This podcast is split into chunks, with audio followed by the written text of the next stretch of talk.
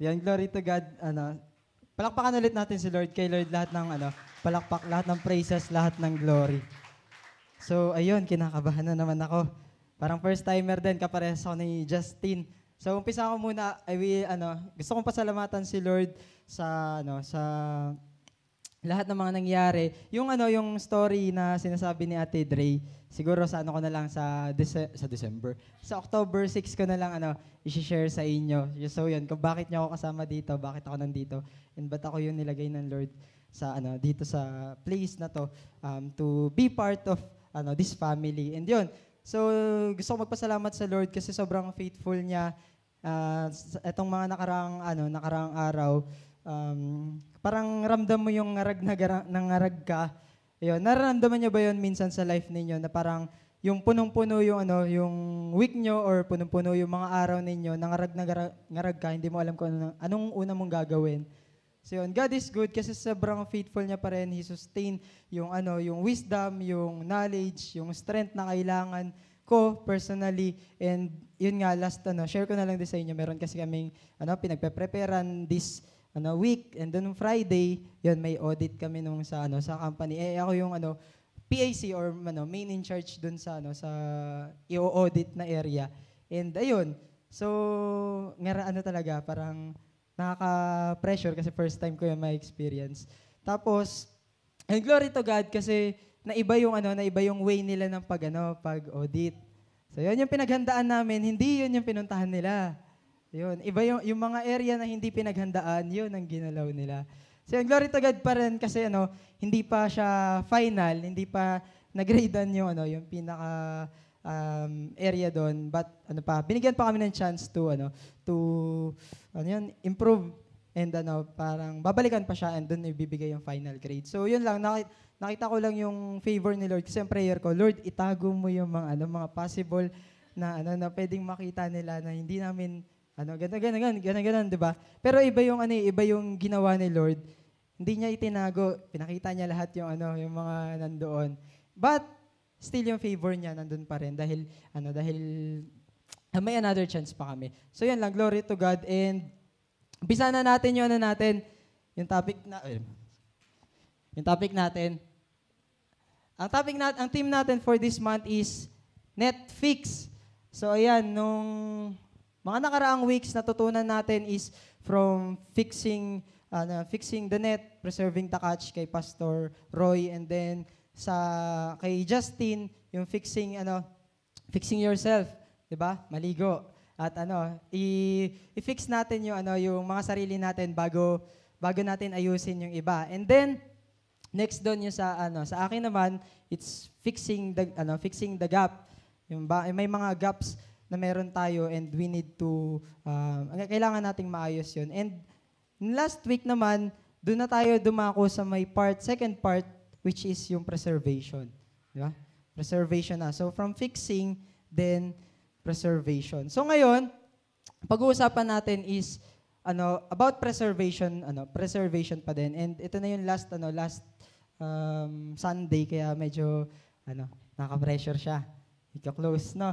So yun, bago tayo mag-start, pray muna tayo. Heavenly Father, we praise you, Lord God. We glorify your name, Panginoon. Maraming maraming salamat po for this day, Lord, that you have gathered us, Panginoon. Salamat po sa bawat kaluluwa na nakaupo sa upuan Ah, sa bawat upuan na ito, Panginoon, Lord, dalangin ko po na i-open niyo po ang ah, kanilang mga mata, ang kanilang mga isipan, Lord God, upang makita at matanggap ng bawat isa, Panginoon, yung mensahe mo, Lord God. Lord, ikaw po yung magsalita, Panginoon. Kung sa pamamagitan lamang ng salita ko, Panginoon, ito ay limited, Lord God. But Lord, ikaw yung unlimited God, ikaw yung nagbibigay ng revelation, ikaw yung nagbibigay ng wisdom, ikaw, Panginoon, yung nagtatouch ng puso ng mga tao, Lord God.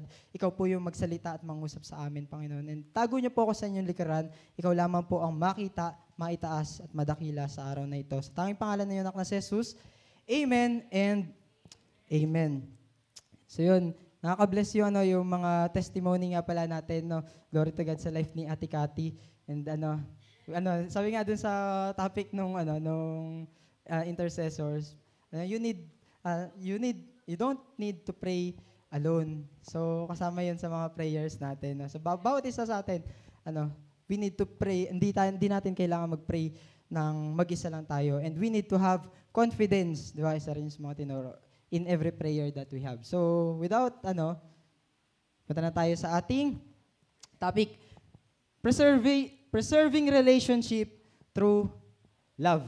Ito yung topic natin. So last time, ang tino ang ah, pinag-usapan natin is ah, more on family, more on relationship. 'Di ba yun yung sinabi ni ni NJ? And win ano, preservation of perfect harmony or unity, hindi lang sa church, kundi maging sa family natin, no. So yung family or lahat ng mga bagay na na connected sa atin, kailangan ano diyan, pag parte niyan ay yung relationship. Halimbawa, ikaw, ah, meron kang kaibigan, meron kayong relationship as friends. Kapag yung ano, sa family, may relationship ka sa kanila as father, as mother, as sister, or as brother. Bawat ano natin, um, bawat mga tao na connected sa atin, meron tayong relationship. At yun yung pag ano natin, pag-uusapan natin ngayon. We need to preserve that relationship sa bawat isa. Kasi hindi mo ma-achieve yung unity kung wala kayong relationship. Hindi mo ma-achieve yung unity kung wala tayong connection sa bawat isa. Yun yung sa fixing the gap. So we need to preserve every relationship. No? At kasama sa relationship is yung word na love. Diba? Mahirap, ano, ah, yung relationship, laging, katum, ah, laging kadugtong niyan or laging kasama niyan yung salitang, salitang love. So, yan, may bakanting space ako dito. Ano yung madalas na nababasa nyo, naririnig nyo, nakikita nyo sa Facebook, sa TV, sa balita, sa dyaryo, sa radyo, sa mga panahon ngayon? Sogi Bill. When we talk about relationship, ayun. Ang dami, ang daming ano, no, ang daming, dami tayong mga naririnig sa balita. Isa sa mga pinaka-latest na narinig ko na balita, yung asawa, yung lalaking asawa, pinatay yung asawa niyang babae, pinukpok na martilyo sa ulo dahil sa selos. So, ex na agad doon yung love. Or may love siya, pero hindi tama yung love niya, mali. So, yun, yung relationship nasira, no? So, ayun pa, maraming mga balita na ano na, na naririnig tayo tuwing ah, bawat araw. Pagbukas mo ng TV mo, isang ano, isang ah, babae pinatay ng kanyang asawa dahil sa ganito, ganyan, ganyan. Meron ka rin mababalitaan na batang babae ni rape ng sarili niyang ama. May relationship pero distracted yung relationship nila. Meron din ah, magkaibigan, nagsuntukan. Na-highlight pa sa balita, no? So, grabe naman yan, mga sikat. Pero ayun, may mga relationship na nababalitaan tayo na nasisira because of, yun yung pag-uusapan natin ngayon. So, punta tayo sa verse natin. Sabi sa Romans chapter 13, verse 8 to 10, ang headings niya is Love fulfills the law. Let no debt remain outstanding except the continuing debt to love one another. Sabihin mo sa katabi mo, love one another. For whoever loves, for whoever loves others has fulfilled the law. The commandments, you shall not commit adultery, you shall not murder, you shall not steal, you shall not covet, and whatever other command there may be are summed up in this one command. Love your neighbor as yourself. So madidiscover natin dito sa next verse kung bakit may mga relationship na nasisira, kung bakit merong nagpapatayan, merong adultery, merong nagnanakaw, merong nagko-covet, lahat ng yon because of this verse. Last, love does not love does no harm to a, to a neighbor. Therefore, love is the fulfillment of the law. So, kung mapapansin natin, nawala yung love dun sa tao.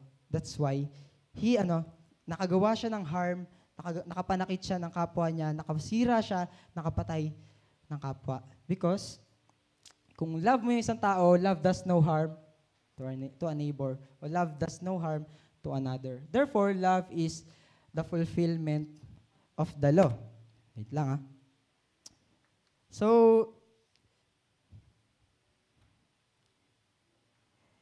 pag-usapan natin yung word na preservation. Sabi dito, preservation, ang definition niya is to keep something in its orig- original state or in good condition. So, diniscuss din to ni ano, pina diniscuss din ni ano ni NJ last time to about preservation. Yung sa kanya naman yung pagpe-preserve sa paraan sa mga pagkain, 'di ba? Yung canning, freezing, yung salting, ikaw yung salt, ikaw din yung ano, yung light ng world, 'di ba? So, ah, ikaw yung magpe-preserve sa, sa sa mga tao na nasa paligid mo. So, preservation is to keep something in its good or original state. Preservation is also um, defined as to keep safe from harm or loss. So yun, to preserving or, or preservation. To prevent food from decaying. So every relationship that we have, kapag pinag-usapan natin yung word na preservation, dapat pala ganito yung definition natin sa kanya. To keep it, it to keep it in its original state or in good condition. So every rela- relationship dapat pala natin is in good condition to avoid yung conflict, to avoid yung um, pa- pag, ah, pagkakagulo or ma-avoid natin na masaktan natin yung kapwa natin. It needs to be preserved or it needs to be in good condition to keep safe from harm or loss. So ganun din siya. So ano naman yung ibig sabihin ng word na love? Yun, preserva- preservation and love. So sabi dito, how you define love will reflect how you will do it. Kung para sa'yo, yan yung definition ng love, yan yung magiging reflection kung paano mo ginagawa yan. Halimbawa, definition mo dito, love is a feeling. Di ba? Love is a feeling. Sino yung nag-ano dito? Dati, ganyan ang definition mo. Na ang love ay pakiramdam lang. Kapag feel ko na mahalin kita, mahal kita. Pero pag feel ko na hindi kita mahal, hindi kita mahal. Ganun ba yon? So, kapag ganyan yung definition mo, yung, yung definition, ay yung, yung love na mapa, ma, teka lang, yung love na may ipapakita mo sa tao ay limited lang sa kung hanggang saan yung feeling mo. Diba? Halimbawa, uy, ano, tag dito, in love na in love ako ngayon, ganun, di ba? For, ano, first month nyo pa lang, na in love ka, tapos sabay ano ka pa lang, tag dito, elementary ka pa lang. Ayan, elementary. Kasi elementary madalas yung, ano, elementary or mga teenager, madalas yung mga puppy love na tawag nila. No? So, in love na in love ka. Tapos sabay, pagkalipas ng isang buwan na nagmansari kayo, ay, hindi ko na pala siya love. Hindi ko pala siya mahal. Di ba? So, ayun, nagiging limited yung pagpapakita mo o nagiging limited yung naibibigay mong pagmamahal kapag ang tingin mo sa love ay feeling lang. Feeling ko, mahal ko siya. Feeling ko, siya yun na yun. Di ba? Feeling mo lang yun. And love is blind. Sabi nila, love is blind and it does not mind. Yan sa definition nila, no? Doon nakikita mo yung, ano, nakikita mo yung mga, ah, mga mali. Okay lang yan. Di ba? Love is blind naman. Ganun. So, ayan yung, ano, yung favorite na, ano, na definition ng mga bulag. Love is blind. Hindi, bulag sa, ano, bulag sa pag-ibig. Yan. Oh. Niloloko ka na, okay pa rin sa'yo. Diba? So, hindi yan yung pag-uusapan natin na yung mga hugot na ganyan. So, love is like a rosary. Sino nagro-rosaryo pa? Wala na, wala na. No. Love is like a rosary that is full of misery. Mystery. No, so, ayun yung ano, yung definition, basta nung mga nasa, nagsusulat ka pa sa slam book mo, di ba? Mag-fill up ka na ano, autograph. So, nakakamiss yon. Pero yung definition niya, hindi nakakamiss. Love is like a rosary. Ito pa yung last, love hurts. Love hurts. Yeah. Okay lang masaktan ako. Okay lang. Di ba? Pero hindi yan yung definition ng word. These definitions are based on the world. But the word says, sabi sa 1 Corinthians chapter 13, verse 4 to 9, OMG.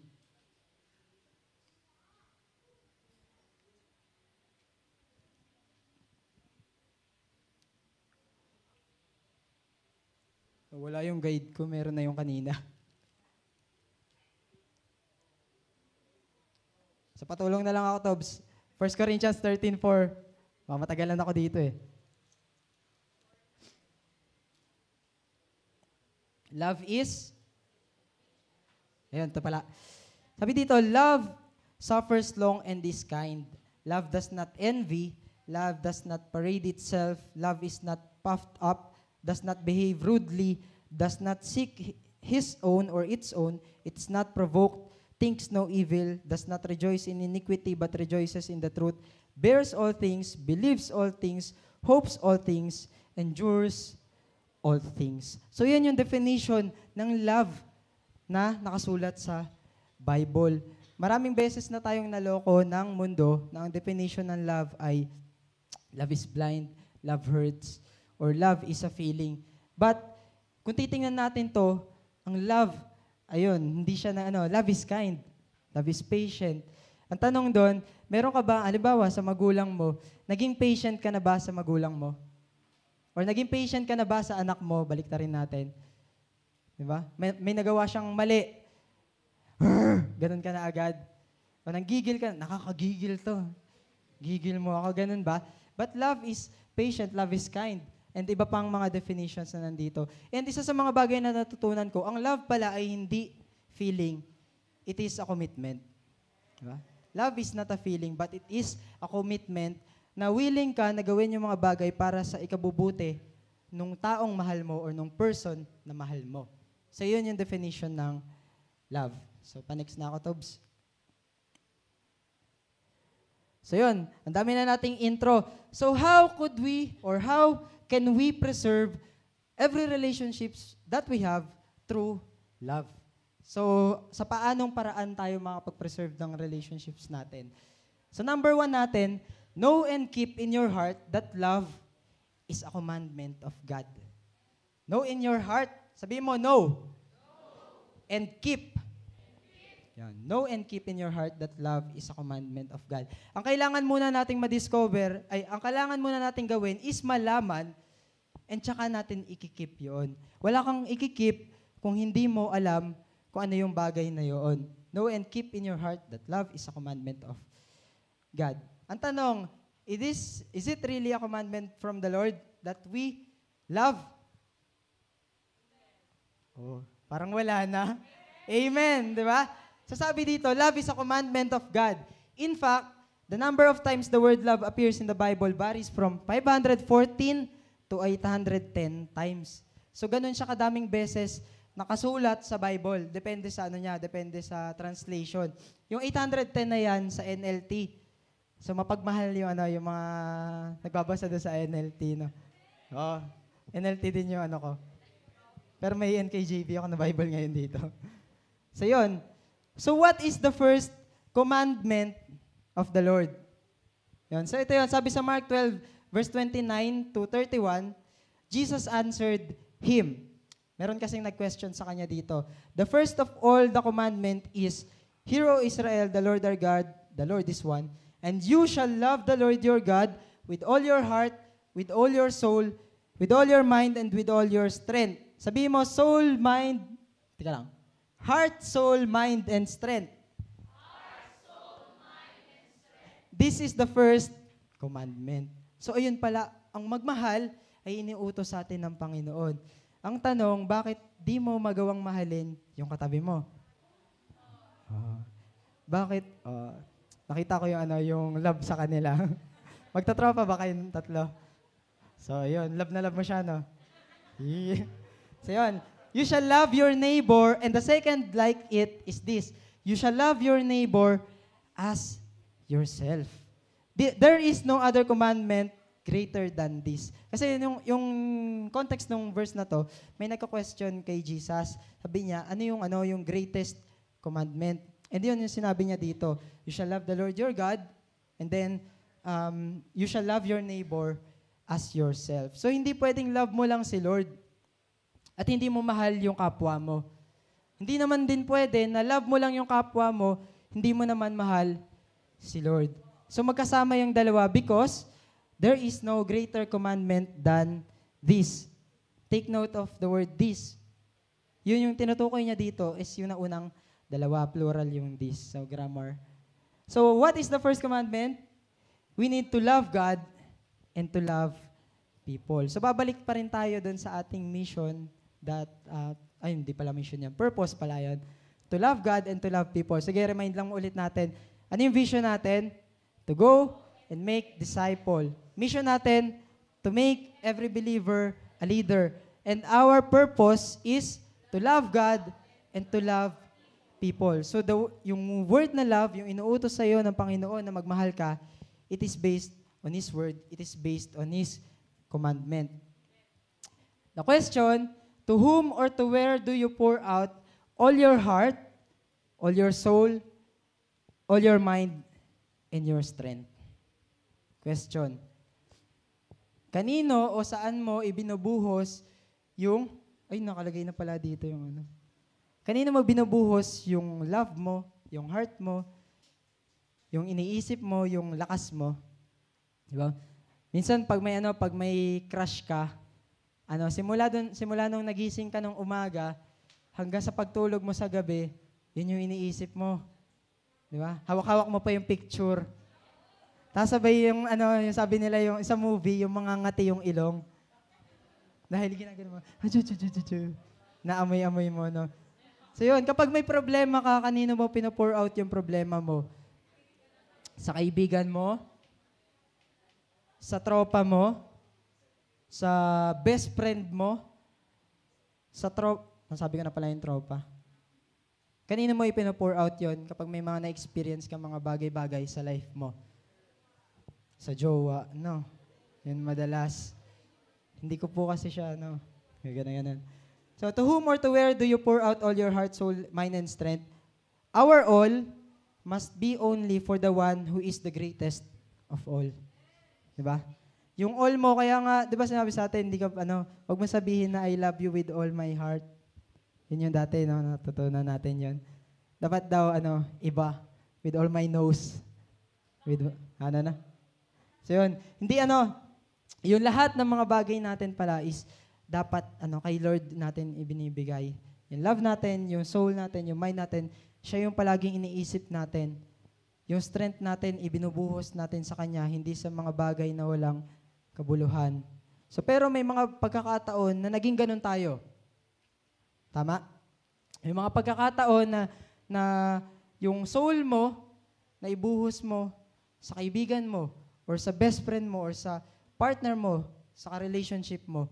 May mga, may mga times na kung ano yung, ah, yun yung madalas na pumupuno sa isip mo. Hindi lang sa relationship, maging sa ah, mga bagay na ginagawa natin sa pang-araw-araw. Halimbawa, trabaho. 'Di ba? Yun ba yung umuubos ng mind natin, ng soul natin, ng strength natin, ng spirit natin, or ng, yan, ng apat na yan. Our all must be for the one who is the greatest of all. And who is the greatest of all? It is the Lord. It is Jesus. So yun, know and keep in your heart that love is a commandment of God. Number one, love God. How can we love God? The, answer is by doing your devotion and spending time with Him. Oh, di ba? And in every relationship, kailangan mag, mag ano, kailangan niya ng time and communication, tama? Oh, wala walang sumagot na naman. So, ano, alam ko na kung ano alam ko na kung bakit. Joke lang. So, 'yon. Bawat relationship kailangan ng time para mag-grow. 'Di ba? Hindi naman hindi naman um, kusa yan na nagmamature, hindi yan kusang nag-grow, hindi yan kusang mahal mo na agad yung ano, yung isang tao or yung isang person. Ganon din sa Panginoon.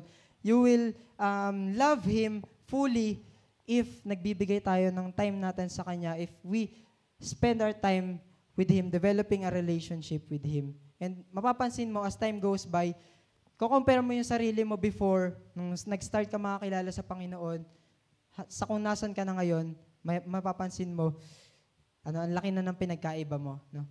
I'm getting better now. Sabi ni Pastor Stephen Furtick, it's getting better.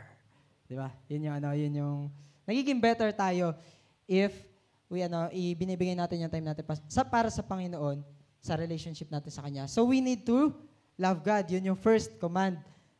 Pangalawa, love yourself. Ang tanong, mahal mo ba yung sarili mo? Yan. Inaalagaan mo ba yung sarili mo?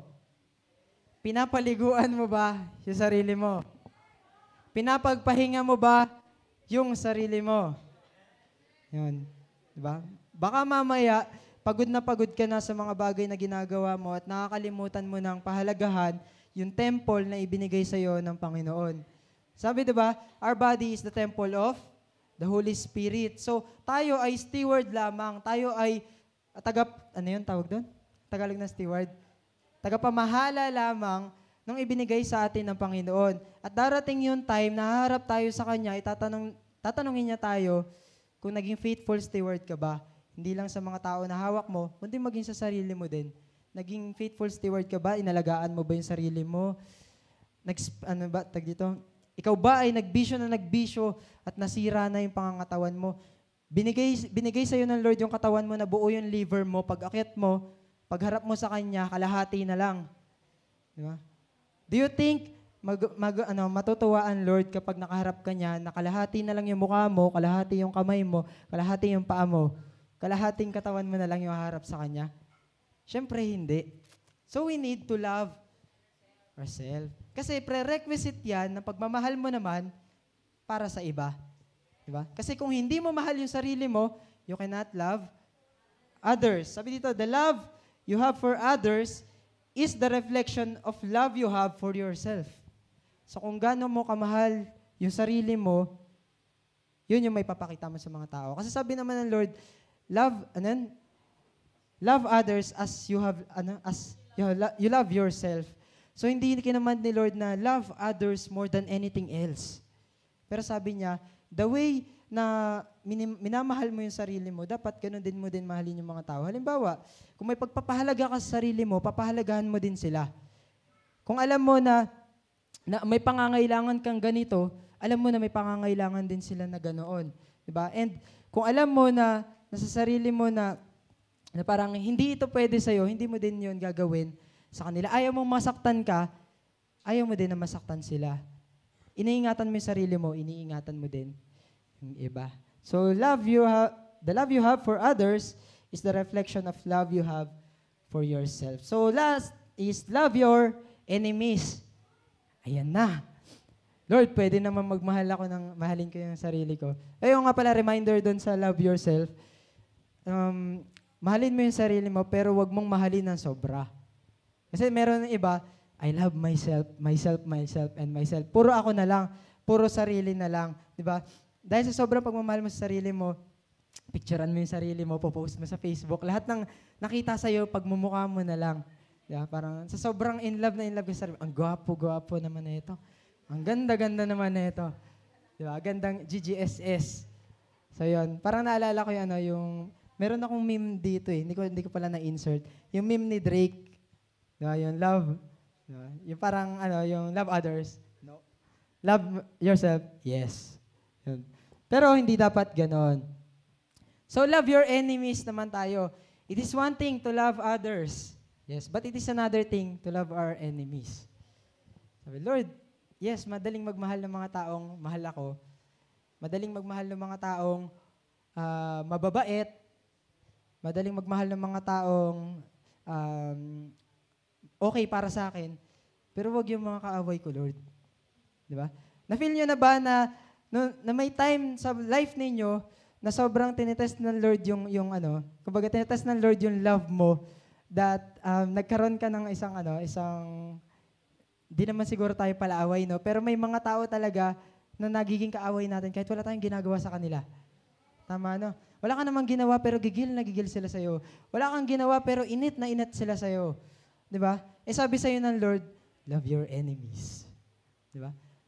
Ang tanong, mamahalin mo pa rin ba sila kahit hindi sila kaibig-ibig? Di ba? Sabi ng Lord, yeah, sa Matthew 5 verse 43, hindi ko pala na, na, ano, na lagay yung verse. Pero sabi sa Bible, kapag minahal mo yung mga taong kaibig-ibig or minahal mo yung mga gusto mo lang mahalin, nakuha mo na yung reward mo. Pero kapag minahal mo yung mga tao, tama ba? Pag minahal mo yung mga taong hindi ka ibig-ibig, doon ka ire-reward ng Panginoon. Ayun pala. So, every time you love yung mga kaibigan mo, kapatid mo, or kamag-anak mo, ano ka na, tawag dito, parang, kung sila lang yung mamahalin mo, may reward ka na. Pero, kung mamahalin mo yung mga nang away sa'yo, nakapanakit sa'yo, sinabihan ka ng masama kahit wala kang ginagawa sa kanila, mas mas greater yung reward para sa'yo ng Panginoon. Diba? Ang hirap kaya magmahal ng ano, ng kaaway. Oh, dati may ano, nung nag-start pa lang ako sa work, merong isang tao sa ano, sa company, gigil na gigil siya sa akin, hindi ko alam kung bakit. Oo, lalaki yun, huwag kayong ganyan. So yun, sabi ko, pinag-iinitan ako nito. Wala naman akong ginagawa sa kanya. Tapos sabay minsan, gusto ko na mag-pray ng katulad ng prayer ni David. Lord, nanggigigil ako sa tao na to. Parang gusto mo na yung, ano, yung prayer ni David na ayo, kahit ayaw ka sabihin, pero yung, you know, yung puso mo, yung isip mo, ganun na yung sinasabi. Pero sasabihin sa'yo ng Lord, love. Love pa rin. If, if, ano, bless those who curse you. Yeah? Pag pray mo, mahalin mo yung mga tao na nagpe-persecute sa'yo. Yeah? Diyan tayo tinetest ng Panginoon. And application sa life natin, meron ka bang kaaway ngayon? Madami. In order to preserve every relationship that we have, we need to love. And we need to love, including dyan ang ating mga kaaway. So sino yung matapang dito na pagdating mo sa bahay ninyo, kung kagalit mo man yung kapatid mo or yung kuya mo, lalapit ka sa kanya at hihingi ka ng tawad, kahit alam mong ikaw yung may ano, kahit alam mong siya yung may kasalanan, may isang umiiling sabi niya, di pwede yun. Yeah. Mahirap sa atin na mag, ano, magmahal. Pero, kung gagamitin mo yung pagmamahal mo, tama ka doon. But if you will, ano po yan? But if you will love with the love of God in your heart, then yung love na, mangya, love na meron ka ay magiging unlimited para doon sa tao na, na nakapanakit sa'yo or kaaway mo. Di ba? Kasi tayo bilang mga tao, limited lang tayo eh. Hanggang dito lang yung, so, ano, yung love natin. And kung hindi ka magpaparefill sa Panginoon ng pag-ibig, mauubos at mauubos yung pag-ibig na yan. Kaya dadating ka sa point na, ayoko na, suko na ako. Kaya maraming relationships na nasisira. Kaya maraming relationships na napuputol, nauuwi sa annulment, nauuwi sa divorce. Di ba? Kaya pag-pray natin yung ano natin, yung mga batas natin ngayon kasi ayan, gusto nila isulong yung ano, yung divorce bill. Di ba? Kasi nauubusan na ng pagmamahal yung mga tao. Di ba? Ang daming nangyayaring balita sa mundo na na nagre-resulta dahil sa ano, dahil sa walang walang pag-ibig sa puso ng mga tao. So next, keep and preserve the purity of your love. Balikan ko lang yung verse. Sabi dito, the, con- the commandments, you shall not commit adultery, you shall not murder, you shall not steal, you shall not covet, and whatever other command there may be are summed up in this one command, love your neighbor as yourself. So sa, kung sa tingin ninyo, pure yung pag-ibig ng bawat tao dito sa mundo, may mababalitaan ka pa ba sa 24 oras or sa TV Patrol na isang lalaki pinatay yung kanyang asawa sa pamagitan ng pagpukpok ng martilyo sa ulo? If pure yung love na meron ng bawat isa sa atin. So we need to keep and preserve the purity of our love in order to preserve every relationships that we have. Habi, ang purity daw ay, sorry, sa, maliit yung ano ko, Purity ay lack of guilt or evil thoughts. Yan yung ano absence ng ano ng masasamang pag-iisip or maduduming kaisipan. Yun yung ibig sabihin ng purity. So in every relationship that we have, kailangan daw pala requirement ng Panginoon sa atin ay maging pure sa ating relationship. You have heard that it was said to those of old, you shall not commit adultery. Ayan pala, nabasa ko na. Your love for others must be pure. And merong isang ano, meron isang verse ako dito. Asan na yun? Ay, Ito pala yun. You have heard that it was said to those of old, You shall not commit adultery, but I say to you that whoever looks at a woman to lust for her, he has already committed adultery in his heart. So yung adultery pala, hindi siya nag-uumpisa kapag meron kang na-meet tapos sabay may nangyari sa inyo. Tapos may asawa na yun halimbawa. Pero the way na tiningnan mo pa lang siya, lustfully with your eyes, nakakommit ka na ng adultery. So ito, uh, kakasapin ko lang saglit yung mga boys. Boys and men. Madalas, di ba, kapag may mga, may mga dumadaang magaganda, ayan na yung mga mata. No? Nagiging creative na yung, ano, yung mga isipan. Lumalabas yung, yung creativity. Sabi ng Lord doon, whoever looks at a woman to lust for her, he has already committed. Kahit sa mata ka pa lang nagumpisa, nakakommit ka na ng adultery. So, kailangan nating ayusin yung mga mata natin. Di ba? Kapag may dumaan, wag mo nang sundan ng ganun-ganun ka pa. Di ba? May biro nga sila daw dati. So, sobrang, ano na, sobrang gas-gas na nito.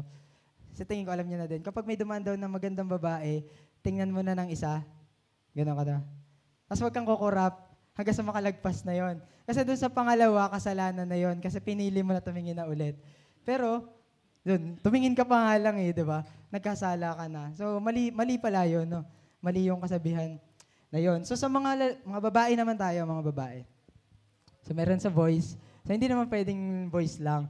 Mga babae, kapag nakakita kayo ng picture ng opa, tapos nakatopless, yeah, may, may meron ako naririnig dyan na, yum, yum, yum. No, nagigigil. No? Makakita ka pa lang ng picture ng gwapong lalaki or nakita mo wow, six-pack abs. Di ba? Parang ano na, tag dito, nataypan mo na. So yan daw pala, based dun dito sa verse na to, nakakommit ka na ng adultery.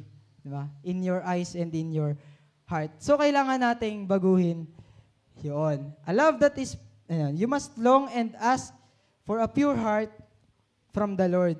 Kasi naging ganyan tayo before. Now, ang kailangan natin gawin is, you need to ask a pure heart from the Lord. Sabi nga sa isang kanta, di ba? A pure heart, that's what I long for. A heart that follows hard after thee. Yun. So, yun.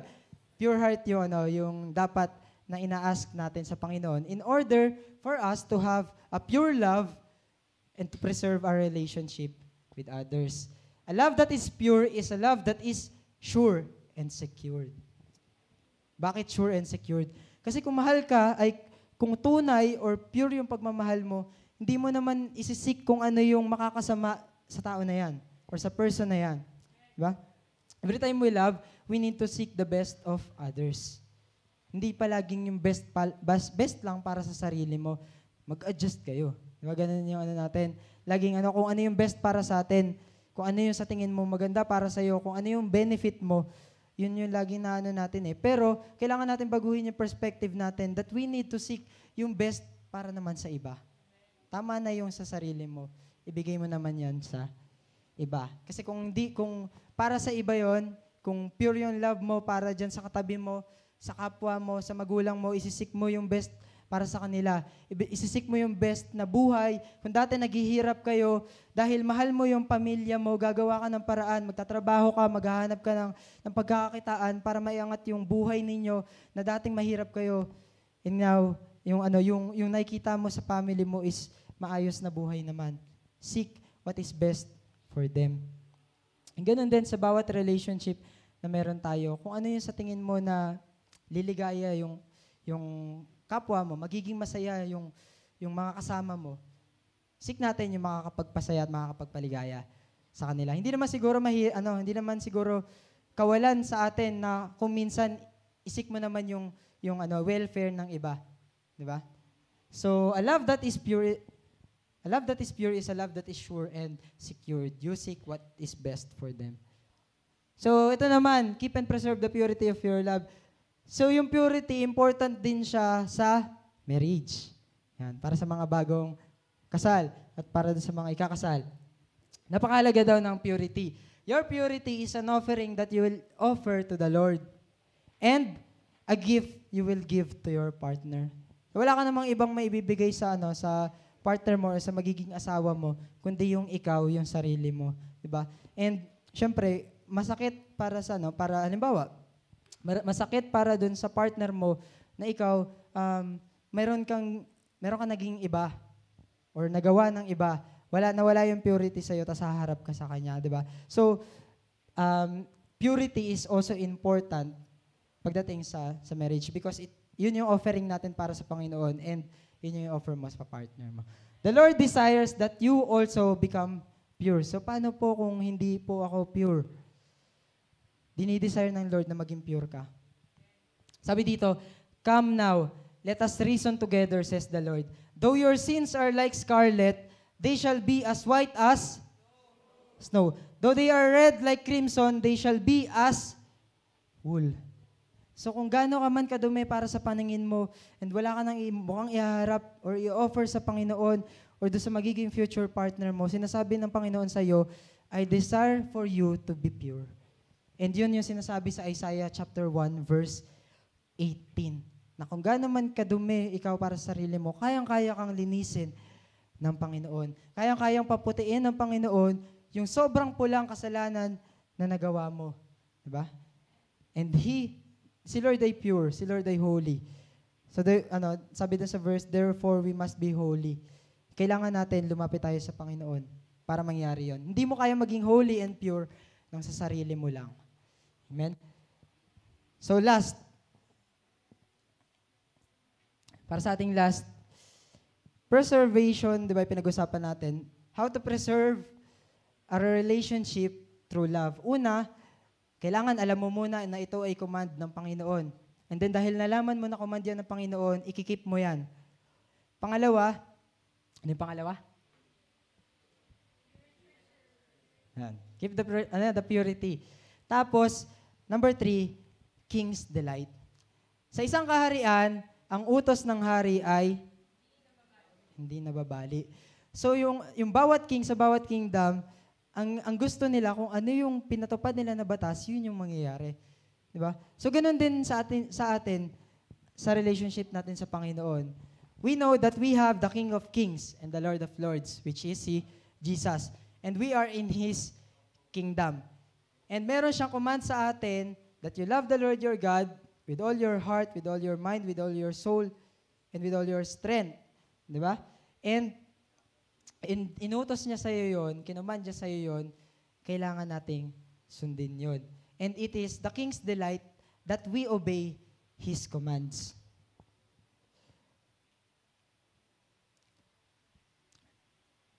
So yan. So, tayo, una tayong minahal ng Panginoon.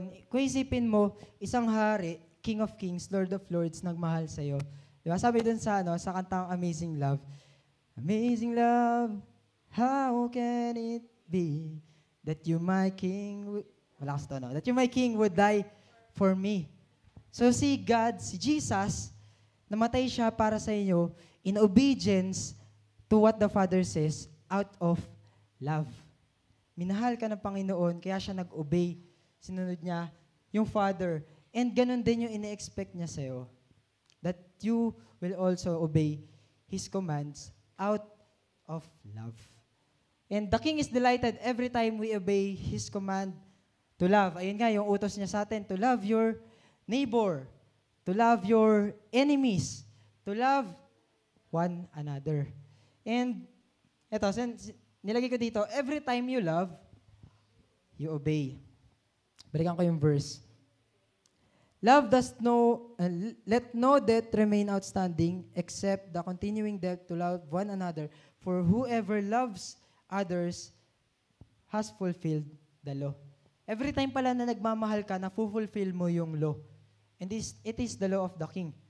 It is law of Jesus. It is law of the Lord. So every time you love, you obey. And every time you obey the Lord, you show your love to Him. Di ba? And sabi dito sa John chapter 13 verse 34, A new commandment I give to you, that you love one another as I have loved you, that you also love one another. By this, all will know that you are my disciples. Di ba? So nadidelight yung King, nadidelight si Jesus, nadidelight si Lord every time we obey. And nakikita sa atin na tayo ay mga disciple ng Panginoon kapag sinusunod natin yung utos niya. And sabi dito sa John chapter 14 verse 15, If you love me, keep my ano word? commandments. If you love the Lord, keep His commandments. Ito yung word na iniwan niya sa mga disciples niya. Kung tunay na mahal mo ako, sundin mo yung mga commands na ibinigay ko. 'Di ba? Parang yung shinare ni ano ni Justin na verse, um, yung key verse niya. Sabi niya kay Peter, Peter, do you love me? 'Di ba? Tatlong beses inulit ng Panginoon yung word na do you love me? And then binigyan niya ng command si Peter. The question is, do you love the Lord? And um, the- si Lord ay nag expect sa atin na i-obey natin yung mga commands na binigay, binigay niya sa atin. He is delighted every time na, na ginagawa mo yung inuutos niya. He is delighted kapag minamahal mo yung um, kaaway mo. He is delighted kapag minamahal mo yung um, kapatid mo, yung magulang mo. E- Every time, ano, every time you obey, you love the Lord. And every time you love the Lord, you obey Him. Sabi nga, obedience is better than sacrifice. So napakahalaga ng word na obedience para sa Panginoon. More than yung sa sacrifice na ibinibigay mo sa Kanya, more than dun sa, ano bang pwede nating ano, example, more than dun sa ibinibigay mo sa Kanya na material na bagay. Halimbawa, yung tithes. Diba? Nagbi- Nagbibigay ka ng, ano, ng tithes mo, pero kung out of love yan, baliwala din yan para sa Panginoon.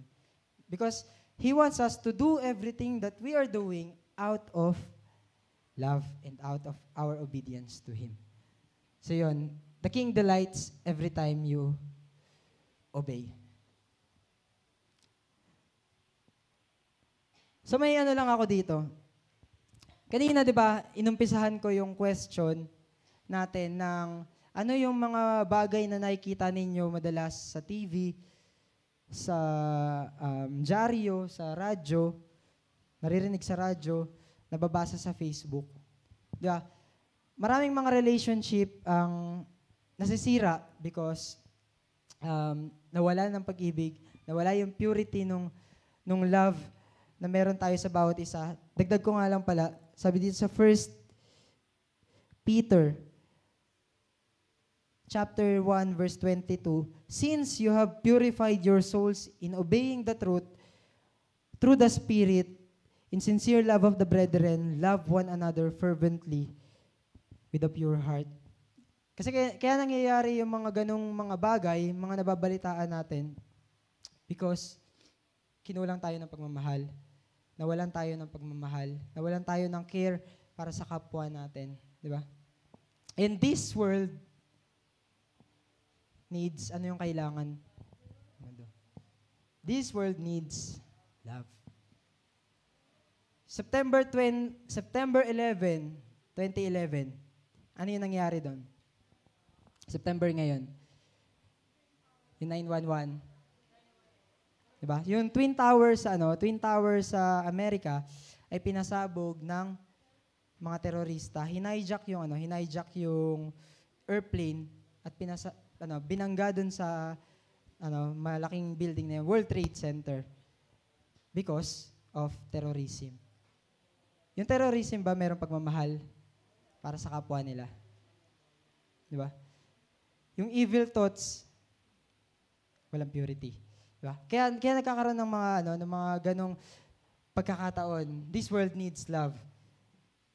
This country needs love. Hindi lang yung family mo. Your community needs love. Kaya marami kang nababalitaan, nag, nag-aaway, no? Ano, pagka umagang-umaga pa lang, nag, nagbubungangaan na. Yung parang sila na yung naging alarm clock mo tuwing umaga. Di ba? Bakit wala pa pang ulam? Di ba? Yun na. Puro away, puro away na lang yung nangyayari. You- Our community needs love. Your family needs love. Isa sa mga dahilan din kung bakit, isa sa mga resulta ng kawalan ng love is yung broken relationships. Broken families. Amen? Dahil hindi na mahal ni tatay, si nanay, punta na siya doon sa iba, na, na feeling niya nagmamahal sa kanya, feeling niya nagkikare sa kanya. But love is not a feeling. It is a commitment. So, dumating, meron sa atin dito naka-experience ng ganito, broken relationships, broken families. Your family needs love. Meron, man, meron naman, kompleto kayo, pero hindi mo, parang hindi pa rin kayo kompleto dahil hindi nyo nararamdaman yung pag-ibig sa bawat isa. Your family needs love. Gets a lot, you need love.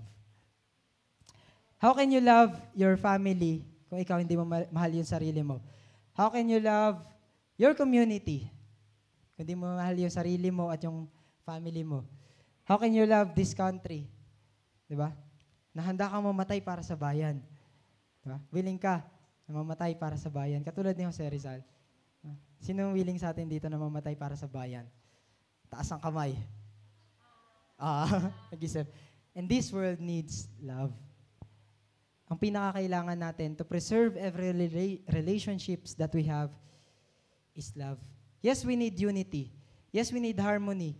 Yes, we need to fix ourselves. Yes, we need to fix our families, every relationship. But we need to fix it. We need to preserve it through love and with love. Sabi sa 1 John chapter 4 verse 7 to 8, Beloved, let us love one another, for love is of God. And everyone who loves is born of God and knows God. He who does not love does not know God, for God is love. Your country needs love. Your country ay your community. Te, ulit. Your, this world needs love. Um, this country needs love. Your community needs love. Your family needs love. You need love. You need God. Because God is love. Love starts from knowing who the source is. Kung hindi mo alam, babalik tayo dun sa umpisa, kung hindi mo alam kung ano yung definition ng pagmamahal at sino ang definition ng pagmamahal, hindi ka makakapagmahal ng iba. So we need Jesus. We need God. So may I invite everyone, if you feel of or nasa heart mo, tinatch ka ng Panginoon, na kailangan mo ng pag-ibig sa heart mo. O kung meron ka man, meron kang love pero nauubos, merong love pero ngayon kakaunti na lang. Tumayo tayo at muli magpa-refill tayo ng pag-ibig sa Panginoon. Because God is love. He is the only source of love. Huwag kang umasa doon sa pag-ibig na kaya mong ibigay. Sasabihin mo sa mga tao, kaya kitang mahalin hanggang walang hanggan. Pero yung totoo, may hangganan ka. But God is eternal. He is the beginning and the end. He is the source of everything. He created the heavens and the earth. Lahat ng bagay na meron ka ay nagmula sa Panginoon, including yung pag-ibig sa puso mo. Close natin yung mata natin sa Panginoon at kausapin natin siya.